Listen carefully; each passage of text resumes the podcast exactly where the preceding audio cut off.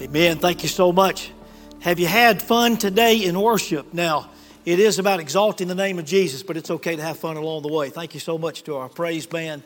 Thank you for leading us in worship today. Would you find in your Bibles, smartphones, tablets, Bibles that might be under, this would be a good passage for you to be able to have right in front of you. 2 Samuel chapter 11. 2 Samuel chapter 11. And uh, we're glad to, glad to see you today. Appreciate you being here. It's a good day to be in the Lord's house. I want to uh, take a uh, point of personal privilege, I guess, and encourage you. Next week is a special day for us, special time in worship and luncheon afterwards, but we're recognizing four of our staff members with their anniversaries, one who's been here 23, who have been here 10 and uh, you'll be hearing some from them as well, but we'll be recognizing how the Lord has used them. And uh, you want to come be a part of that. I want to encourage you as your pastor, come take part in the worship service, hang around for lunch afterwards. It will be a special lunch that you will not want to miss. What we're having is a secret, but it's no rubber chicken. It's not even Chick fil A. And, uh, but you want to come and be a part of that. I say it's, it's the worst kept secret probably ever at Parkway, but you want to come and eat lunch with us.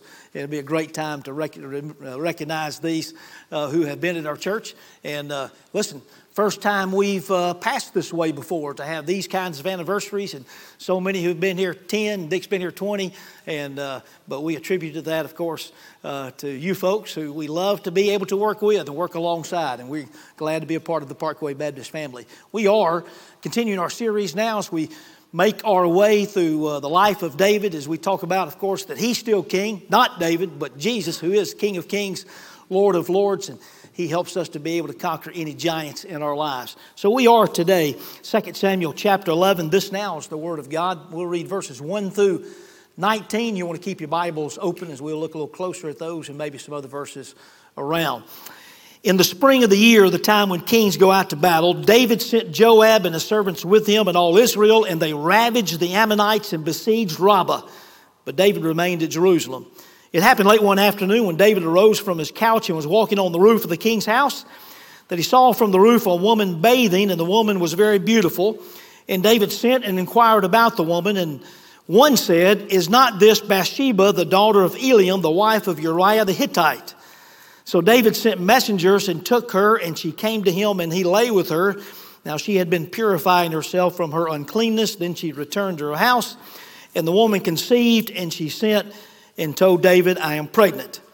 So David sent word to Joab, Send me Uriah the Hittite. And Joab sent Uriah to David. When Uriah came to David, David asked Joab how Joab was doing, how the people were doing, and how the war was going. Then David said to Uriah, Go down to your house and wash your feet. And Uriah went out of the king's house, and there followed him a present from the king. But Uriah slept at the door of the king's house with all the servants of his lord, and did not go down to his house. When they told David Uriah did not go down to his house, David said to Uriah, Have you not come from a journey? Why did you not go down to your house? Uriah said to David, The ark and Israel and Judah dwell in booths, and my lord Joab and all the servants of my lord are camping in an open field. Shall thou then go down to my house to eat and drink and to lie with my wife? As you live and as your soul lives, I will not do this thing.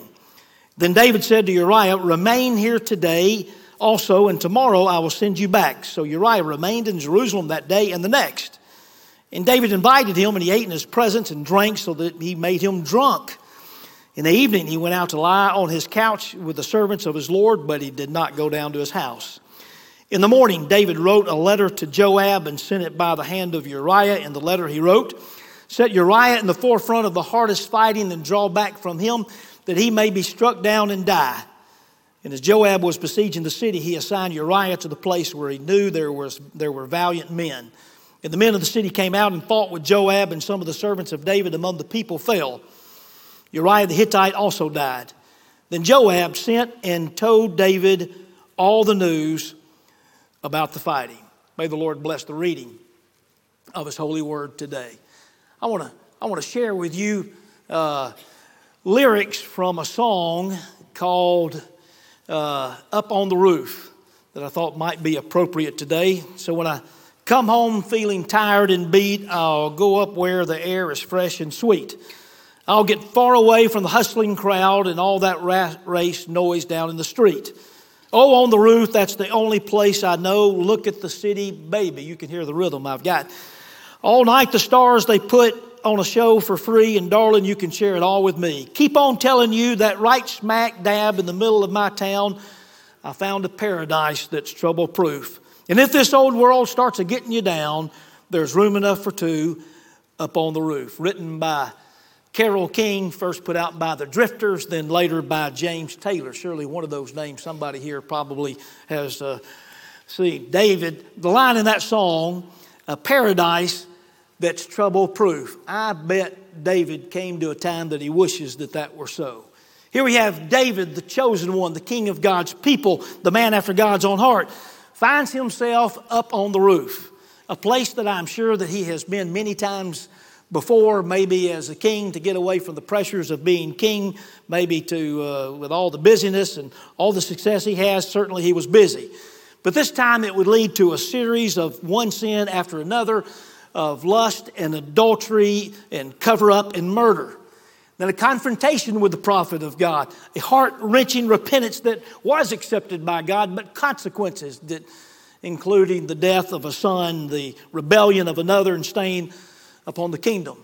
Well, what are we to make today of this seemingly out of character episode in David's life? Would that we could have concluded our study of David in 2 Samuel chapter 10, because in that chapter we find David even having more success on the battlefield. In fact, the first 10 chapters of 2 Samuel records David to rise to power in his accomplishments, proving himself worthy of the kingdom and following God's plan. David had become a tower of strength, the hope of Israel, the picture of a godly leader. Then comes chapter 11. That you could mark chapter 11 as the downfall of David. Now, this is not the end of all the good things that we could say about David, but we've got to go through some pretty much some hard valley here before we come to a time that we could say, do as David has done. Now, here's some preliminary stuff that I want to, uh, to maybe get out of the way before we get to the heart of the message. And the first one is this I don't know that I've necessarily been looking forward to this or I've come to it with some anxiety. Now, I'm always looking forward to worship, always looking forward to being you, with you here on Sunday in the study of God's Word. But when I think of all the stories of David, many of those that we've looked at, and we're kind of on the home stretch now, but you think of David and Goliath, David when he's hiding in caves, when he doesn't kill King Saul, we think of David when he conquers Jerusalem as he becomes the king. He brings the ark to Jerusalem. And last week I loved the lesson about Mephibosheth, showing kindness to the king's grandson who is crippled and he becomes a son to the king. We talked about he goes on uh, last Sunday in the verses that we looked at, he goes from living in Lo Debar to being low to billionaire. By the way, I made that phrase up and say that was fun, but here we kind of want to look at all of God's word, so we do what is necessary. I, I prefer much rather to talk about David at his best than his David at his worst. I was thinking about in the early service today, come to find out my microphone was on and it was hot uh, during one of the last hymn or the last songs that we sang this morning which means those here probably couldn't hear because they were all singing, but everybody who was listening live stream probably heard my voice as if it were a solo. So I'm apologizing for that, but I've got to tell you that I, I got to tell you I was giving it my very best, even though I didn't know nobody was listening. So you can know today I'm at least giving it our very best. Uh, second, I want to tell you that you're in a second, you're in a safe place. I have found sometimes that every now and then people will be worried about what I might say from the pulpit. But for our purposes, I'm seeking to guard my lips, but to share what is necessary in a way that would be fitting to all ages, from kids to even old folks like me. We'll share what the scripture tells us in hopes that maybe even among family members and friends, it may be something that you might even want to discuss later. Having said that, we will find application for more than one kind of temptation or one kind of sin. But we will talk about sexual temptation and how to fall keep from fall, falling into the trap of a downward spiral of sexual sins for which the Bible has much to say. In one sermon some time back, I mentioned sex, or we talked about sex or something, and, and uh, a mom came to me later exasperated, and she said, Thanks, Brother Jeff. Now I have to tell my children about sex. And I kind of uh, gave this advice. I recommend that you tell them that there are two sexes, male and female and then say, Do you have any questions? And then just step back and maybe see what happens. I understand her, her children were young. They were probably 16 and 18 at the time, perhaps. But to parents, I would say that your children are going to be talking about these kind of things long before you're ready. Better to be a little uncomfortable in church, but a place to where we can understand and we can grow and not miss the opportunity to be able to learn from God's Word how to be able to resist temptation and allow the Lord to keep you on the right path or to bring you back to where you need to be or maybe even to be able to help others. First few verses that we read today helps to be able to understand that we might be able to see the process that David went through to. It's a process that's been repeated many times in the Bible and many times in lives before, during, and since. And that we might be able to stop the progress that we might be able to stop the progress of the downward spiral of falling to temptation or sin. So we're going to focus just on the first few verses for just a moment, and we'll talk about four verbs to describe what David did. And the first one is this is that David saw. Oftentimes the process begins with the eye. Consider David may not have been, as some have made, to where he was supposed to be at the time. The first two verses are pregnant with information, maybe some pun intended, but David and the Israelites had already had many victories over the Ammonites. The city that is mentioned there is the capital of the Ammonites. They were continuing to go to battle. We are told it's the spring of the year, the time in which the kings go out to do battle. But David did not go out with the Israeli army for this particular assault. Now, much has been made about uh, that he perhaps should have been in the battle, should have been with his men. And, and I have no doubt that David will come to a time and a place in which he wished he had gone to battle, wished he had not been on the roof on this particular occasion. But on further investigation, this was not the first time that David did not go out with his men. And later on, we find in the same book that, the fact, his men, his leaders will tell him that he is not to go out to battle with them so that nothing will happen to him. But the problem went far beyond the fact that he was at the wrong place at the wrong time But please feel free to acknowledge that you and I need to keep our focus on serving the Lord, and we do not need to find ourselves in places that would bring further temptation. If you are an alcoholic, you probably want to stay out of the bars. If you have problems with gambling, you probably want to make your trips to Las Vegas and the, to casinos to be kept to a minimum. And appropriate to this lesson, if your great temptation is of a sexual variety, of which all, many, or most are not immune, then maybe you want to stay away from R rated movies and certain and many television programs and varieties of literature, and the list could go on and on, including where places where temptations are at their greatest. If what you get from the story is David is to stay away from temptations as much as possible, that's a very good application. Having said that, we understand that there is no place to avoid all temptation, but do not put yourself in situations of greater temptation. However, it does not seem that David was on the roof of his palace, which was surely the highest building in the city of Jerusalem, in order to be a peeping Tom. There's no evidence that he was on that roof in order that he might find unsuspecting women to spy on. These chapters leading up to chapter 11 are about David following the Lord's plan and having unprecedented success on the battlefield and even in spiritual and in godly matters. Remember when David first came on the scene in order to fight Goliath. And he comes and he's ready. He knows the Lord's going to help him to fight Goliath. What did you think of the Israeli army at that time? Well, no one was willing to fight Goliath, not even King Saul. Were they a bunch of cowards? Or maybe at the least they were God's people, but they were not putting a lot of trust in God, little faith in Him until David comes along on the scene, until David particularly becomes king. And now the success of David's leadership and his influence, on, particularly on his generals, particularly Joab in this story, it's such that David does not have to go out every time to do battle. David's not going with the army to do battle is evidence of the success that the Lord has given him. I recently met a gentleman who had worked his way up to the top of his chosen profession. And in his conversation, he talked about the reason for his success. He said, I let the people that I work with and the people that work for me know that I care for them and that I love them. He said, and then I expect from them excellence in everything they do, and I never lower the bar of excellence. And then he said, but also let them know that I'm going to work harder and let them see that I'm working harder than anyone else in my profession so that they might be successful. I thought that's a pretty good formula for success. I thought that translates even into ministry, into church work, although we probably would want to add we're also going to trust God for everything and all that we do.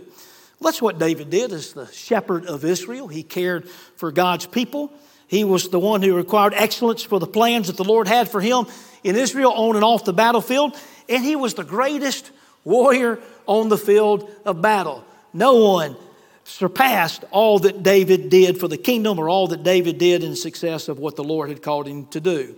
So, David, the picture of David on the roof is not a picture. I don't think the writer was trying to tell us that David's in the wrong place. That's what you need to see. I think what he was trying to show us was that David is the man of great success in the Lord's hands. He's on top of his roof. He's on the top of Jerusalem. He's the top king of Israel, top of his game. The nation of Israel is at the greatest place and the strongest up to this point in existence.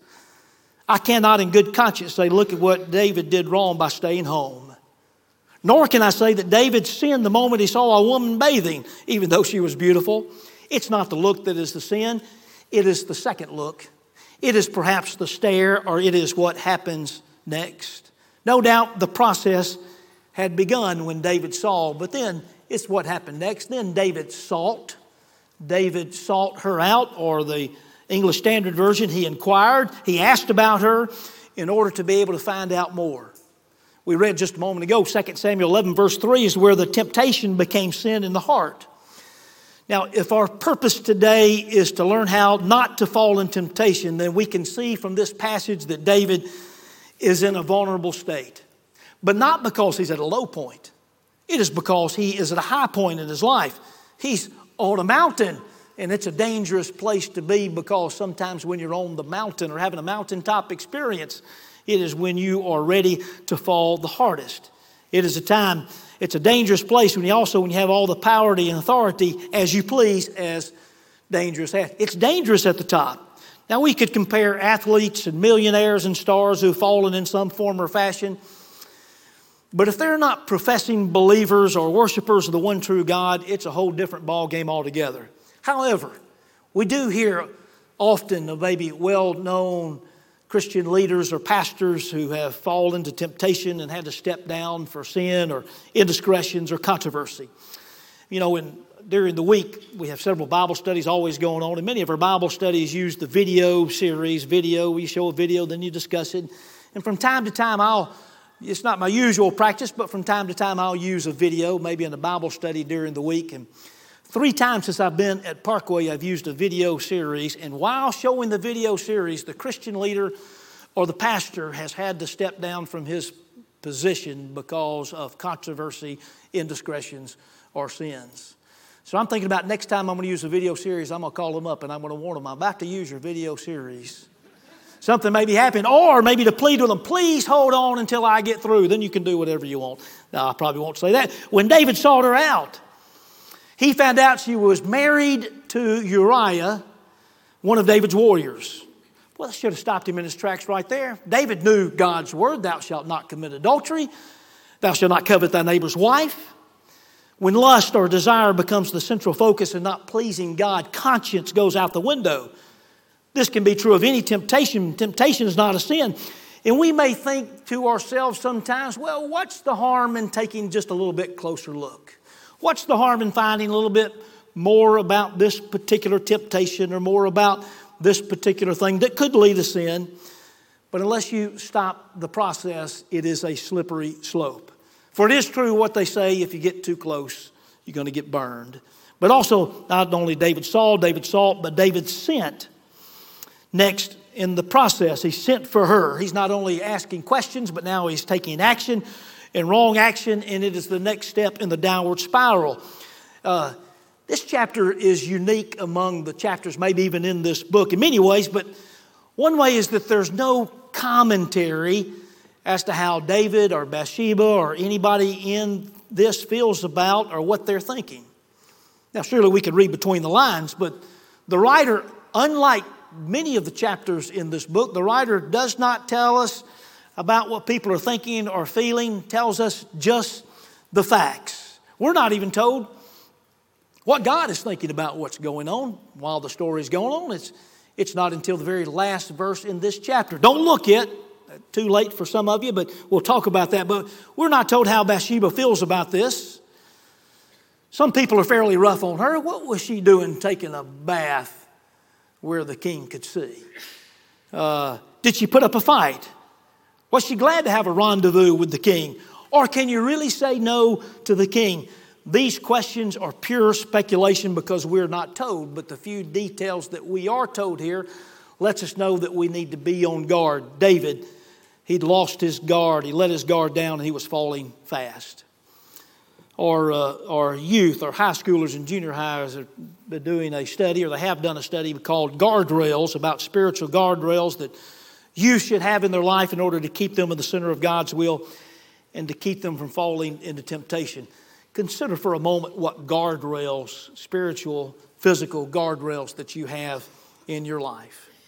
Now, as you might expect as a pastor and a preacher, a lot of groups and Bible studies that I do during the week, I have a Monday afternoon or Monday lunch group that I meet with, discipleship group. I've got an early morning Tuesday men's Bible study. I teach a Bible study on Wednesday night. I'm always preparing for the next message or the next sermon. Uh, pretty good at uh, reading my Bible and praying every day. My wife and I pray often for our family and for the church and other matters. We could do more, but that's the life of the preacher. Though I realize I'm as vulnerable as anyone. Sometimes in certain moments, I, I wonder why God has allowed me or why He has called me to be a preacher. Many times I've wondered that over the last uh, four or more decades. And I've come to two conclusions, and one of them is this one is because the Lord wants to take the weak and the foolish to demonstrate His strength and His wisdom. And certainly believe that that is the case. If anything happens that is good, if the Lord can use me, it is only because of the Lord. Now, I say that recognizing that one time Adrian Rogers said, he said, the only thing worse than a prideful person is a person who demonstrates false humility. So when it comes to pride and humility, I'm up and down and constantly asking the Lord to Help me to be see only see who I am in Christ. The second reason that I have concluded of why God called me to preach is this. And I'm not kidding about this, but I, I can picture the Lord maybe having a conversation with himself or maybe a heavenly nominating committee sometime before I began preaching and say something like this If we don't keep this boy in church every day, he's going to be one of the worst disciples of Jesus that we ever had. Can I tell you, I need guardrails. How about you? If you do not have guardrails, time in God's Word, regular prayer, a growing love for people, a support group, and a place to serve, you're going to have a hard time stopping the downward spiral of sin. 2 Samuel chapter 11 and verse 4 David sends for her, he lays with her, and she returns to his house. So we see the process. David saw, David sought, David sent, and then David sinned. Though the moment that he desired her in his heart and allowed that desire to grow or to fester, he had sinned. Can you see the process? When it comes to Adam in Genesis, when he ate of the forbidden fruit, we see a similar process perhaps. He, his was a look with the eye, lust in the heart, and a leap into sin. For Eve, it was a little bit different. It was hers began with doubt and then delusion and then desire before she ate of the fruit. But for most men, probably because we're more of a simple nature, temptation begins with the eye, although the distinctions between men and women's processes towards sin are getting blurred.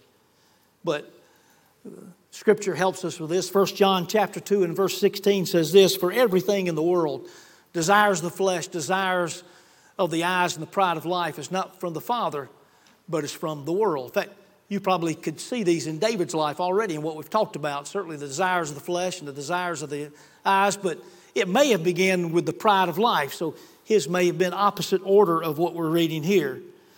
But if you can see the process, then you can, with the Lord's help, stop the progress or the downward spiral. And the quicker you stop the process, the better off you are. Or the quicker that you repent and confess and turn from sin and turn to claim the forgiveness of Jesus, the greater opportunity to walk and to please Jesus. David, we understand, traded a few moments of pleasure to a world of consequence and trouble. But there is one indisputable fact that we find in God's Word, and probably that you have already experienced, and it is this all sin leads to trouble. Repentance and faithfulness will grow fruit to be used for your benefit and God's glory and kingdom work. The sins of a sexual nature are especially troubling. Consider that the Bible has a lot to say about this particular temptation and sin. A couple of verses. One is 1 Corinthians 6 18 that says this Flee from sexual immorality. Every other sin a person commits is outside the body, but the sexually immoral person sins against his own body. It's the only temptation in which we find the Bible telling us that when you see it coming, run for your life in the other direction. Yet in our world today, it seems to be so commonplace. So, to our children and to our young people and our adults, allow David's sin to serve as a warning to stay within God's plan of intimacy between husband and wife alone and as God's gift. And understand this God's plan is not arbitrary, as if He needed to realize to give you some rules. So, this is just one of the rules that He chose, maybe on a whim. No, but it is because God knows what's best. He knows what's best for you. He knows what's best for your future and your self worth. He knows what's best for your emotional and your spiritual and your physical health and for your husband and your wife and your children. Trust Him in this.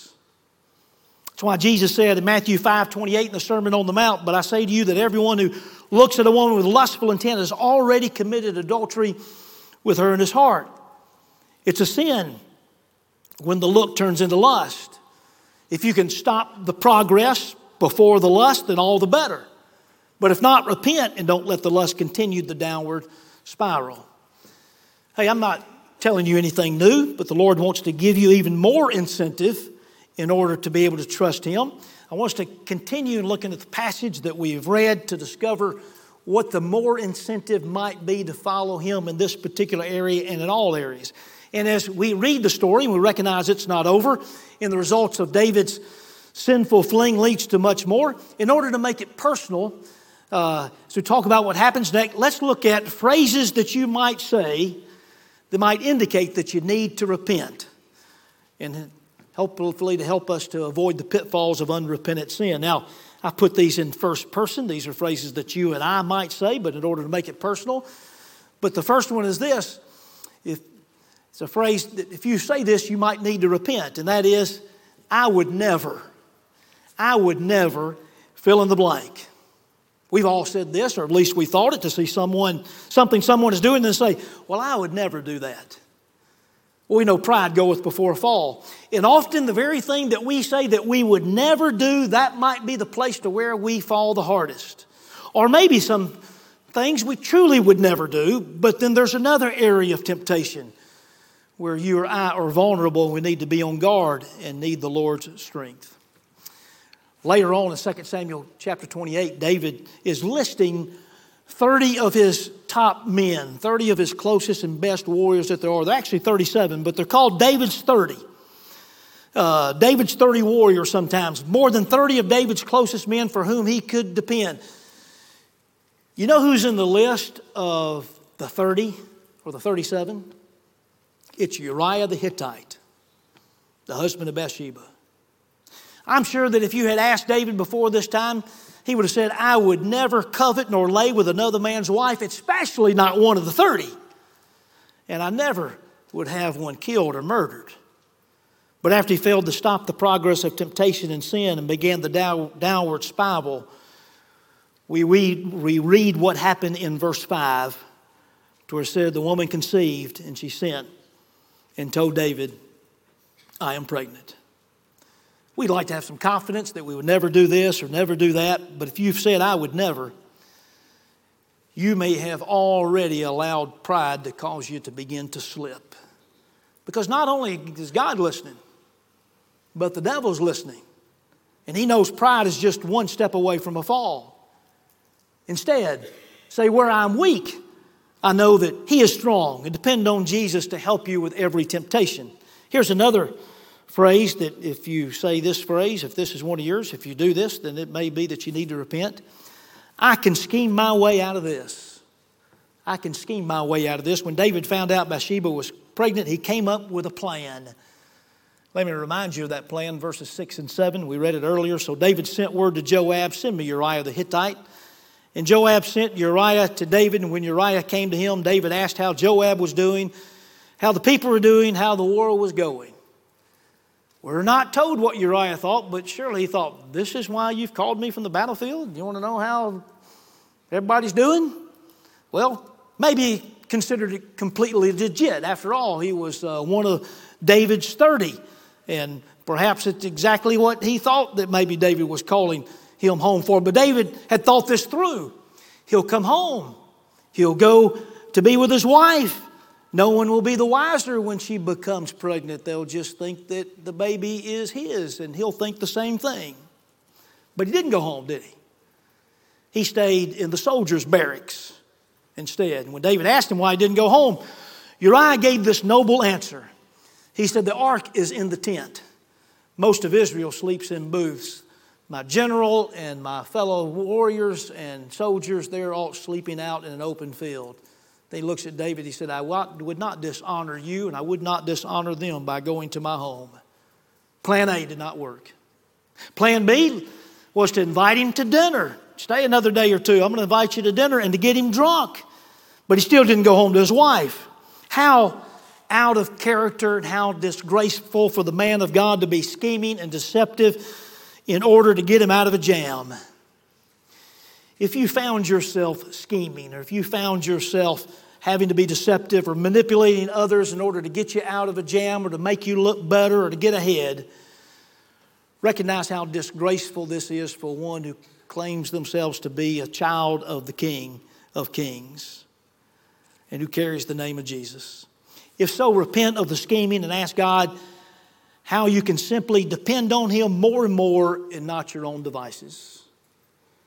But then also, you might need to repent if you have ever said or do say, I will sin to cover up sin. I will sin to cover up sin. Plan A didn't work. Plan B didn't work. David will resort to plan C. And while we'll often say sin is sin, David has fallen to his lowest place and willing to commit a most despicable act in order to cover his sin. Remind you again, verses 14 and 15. Verse 14 In the morning, David wrote a letter to Joab and sent it by the hand of Uriah. In the letter, he wrote, Set Uriah in the forefront of the hardest fighting and draw back from him that he may be struck down and die, just so that you will not miss what's taking place here. See, this needed to happen fast. Uriah needed to die pretty fast so that he could marry Bathsheba. And so it needed, the word needed to get to Joab. So here, Uriah carrying his own death warrant on the battlefield to present to his general. Got to tell you, that's cold. We have here, of course, and understand for this plan to work that all these things needed to fall into place. And he said, Put, put Uriah in the battle. And when the battle is heavy, draw everyone else back but Uriah. Well, Joab switched the flip a little bit. Joab put Uriah with those whom he knew were valiant men, willing to fight, and sent them in harm's way, knowing that many would die and that Uriah would just be among the many who had died and thus more were on David's, more who had died were on David's hands. When David got the word of what was brought to David of the battle and those that died, his reply was, Well, go back and tell Joab, don't worry about it. These things will happen in war. If you read all the chapters, you would find that it was needless bloodshed, and David was always against needless bloodshed, but all was done to cover up his sin. But it seems that his plan has worked. He marries Bathsheba, baby is born. All things are well, except for one factor that he forgot God's always watching. Look at the last two verses in 2 Samuel chapter 11, verse 26 and 27. When the wife of Uriah heard that Uriah, her husband, was dead, she lamented over her husband. And when the mourning was over, David sent and brought her to his house, and she became his wife and bore him a son. But the thing that David had done displeased the Lord. What an ominous last line. Maybe you would never actually say, I'll sin to cover up sin. But sin left unchecked, sin left unconfessed, especially among those who call themselves children of the living Lord Jesus, who loves and cares for you and stands ready. We understand that it is the sins that continue one after the other if it is not given to Him. But you need to remember, of course, how much the Lord loves you, how He is your advocate, how He wants to forgive you and put you on the right path. If we don't go to Jesus with our sins, it's most often because we know that He is displeased with our sin. or is most often because we know what the Lord wants, but we don't want to do the things that the Lord wants or afraid what He might ask us to do. But here's the better reason to confess sin and walk in obedience it is because He is the loving Heavenly Father who sent His Son to die for you. You are a child of the King, and if you know Jesus, you have experienced His love firsthand. There may be consequences of sins. We'll talk more about that in the next chapter. But Jesus took your judgment for you. And yes, you want to trust that Jesus' way is the best way for you. And that's one incentive to say, I'm going to do things God's way because I know that's best for me. But your number one incentive is because King Jesus, your Almighty God and Savior, loves you and cares for you, and your number one reason and incentive is because you want to please Him. And that's your desire. Anybody keeping up with uh, baseball and the home runs? Aaron Judge, he's my favorite, 60, needs 62 in order to break the uh, uh, season record for most home runs in one season. Albert Pujols joined the 700 club this weekend and 700 home runs. Listen, there's only two or three ever hit 700 home runs besides him. Let's see, there's, there's Babe Ruth and Hank Aaron. Who's the other? Oh, Barry Bonds, yeah. Isn't there an asterisk by Barry Bonds' name because of his supposed steroid or alleged steroid use? Will there forever be an asterisk by David's name. Uh, three or four generations later, in book of First Kings, there's, uh, they're comparing kings to David, and one particular bad king, a descendant of David. And writer writes, because of David, they're not going to take the lamp away from the kingdom or lamp away from Jerusalem. And said this, 1 Kings chapter 15 and verse 5 It says, Because David did what was right in the eyes of the Lord, did not turn aside from anything that he commanded him all the days of his life, except in the matter of Uriah the Hittite. There's an asterisk by David's name. You know, it might be a good lesson for us. You know, you want to be faithful to God because you don't want an asterisk by your name. But that's not the lesson that we have in light of all that we've read about David and all we read, particularly here in the New Testament and what Jesus did for us. Because what we understand is because of what Christ has done, because he shed his blood on the cross, as far as heaven looking at you, there'll never be an asterisk by your name because of sin. Because the blood of Jesus has taken all of our sins away. What a great incentive to be able to say, Yes, Lord, we want to please you in all things. I got one other phrase that if you say this, it may be that you truly need to repent, and that is this I have no sins to confess today. You might think that would be a good thing. Well, I've not sinned, so I have no sins to confess today. But can I tell you, if you, at any particular time or any day of your life, if you come and that's how you feel or that's what you're thinking, David certainly did not confess his sins, and he had many to confess, not until the next chapter. It may be that you need to draw a little bit closer to the Lord Jesus because the closer you are, the more that you're going to see the imperfections in your life and how you need to make the changes in order that you might be like Christ. Now, if you're taking notes today, don't put your notes away because I really I want to give you the one sentence of the lesson, particularly one for one sentence for today, and it's this, and it's found in 1 John chapter 2 in verse 1, where it says, My little children. I'm writing these things to you so that you may not sin. But if anyone does sin, we have an advocate with the Father, Jesus Christ the righteous. Do you need an advocate today? If you're a follower of the Lord Jesus, you already have an advocate, a helper, a one who's come alongside, one who stands in your place so that you might not be held guilty because of your sin. But let me ask you do you need an advocate today because you don't know Christ? You need to put your faith in Him today. You've already discovered, perhaps, that if you follow the ways of sins, you know that it leads only to destruction. Or you may be living this life, or someone listening today may be living such and may be thinking that, uh, uh, you know, life is pretty good maybe without the Lord. But can I tell you that the Lord has something even better in store, better in mind, not only for this life, but also for eternity?